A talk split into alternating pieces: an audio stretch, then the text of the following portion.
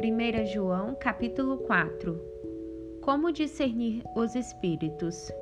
Amados, não creiam em qualquer espírito, mas examinem os espíritos para ver se eles procedem de Deus, porque muitos falsos profetas têm saído pelo mundo. Vocês podem reconhecer o Espírito de Deus deste modo. Todo espírito que confessa que Jesus Cristo veio em carne procede de Deus. Mas todo espírito que não confessa Jesus não procede de Deus.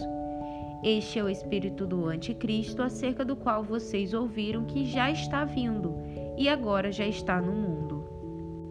Filhinhos, vocês são de Deus e os venceram, porque aquele que está em vocês é maior do que aquele que está no mundo. Eles vêm do mundo, por isso, o que falam procede do mundo, e o mundo os ouve. Nós viemos de Deus, e todo aquele que conhece a Deus nos ouve. Mas quem não vem de Deus não nos ouve. Desta forma, reconhecemos o espírito da verdade e o espírito do erro. O amor de Deus. Amados, amemos uns aos outros, pois o amor procede de Deus. Aquele que ama é nascido de Deus e conhece a Deus. Quem não ama não conhece a Deus, porque Deus é amor. Foi assim que Deus manifestou o seu amor entre nós. Enviou o seu Filho unigênito ao mundo para que pudéssemos viver por meio dele. Nisto consiste o amor, não em que nós tenhamos amado a Deus, mas em que Ele nos amou e enviou o Seu Filho como propiciação pelos nossos pecados. Amados, visto que Deus assim nos amou, nós também devemos amar uns aos outros. Ninguém jamais viu a Deus.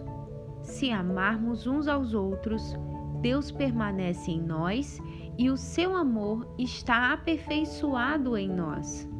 Sabemos que permanecemos nele e ele em nós, porque ele nos deu do seu Espírito. E vimos e testemunhamos que o Pai enviou o seu Filho para ser o Salvador do mundo. Se alguém confessa publicamente que Jesus é o Filho de Deus, Deus permanece nele e Ele em Deus. Assim conhecemos o amor que Deus tem por nós e confiamos nesse amor. Deus é amor. Todo aquele que permanece no amor permanece em Deus e Deus nele.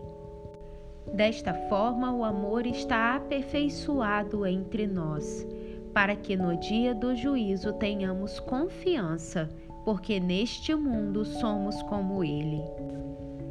No amor não há medo. Ao contrário, o perfeito amor expulsa o medo, porque o medo supõe castigo. Aquele que tem medo não está aperfeiçoado no amor.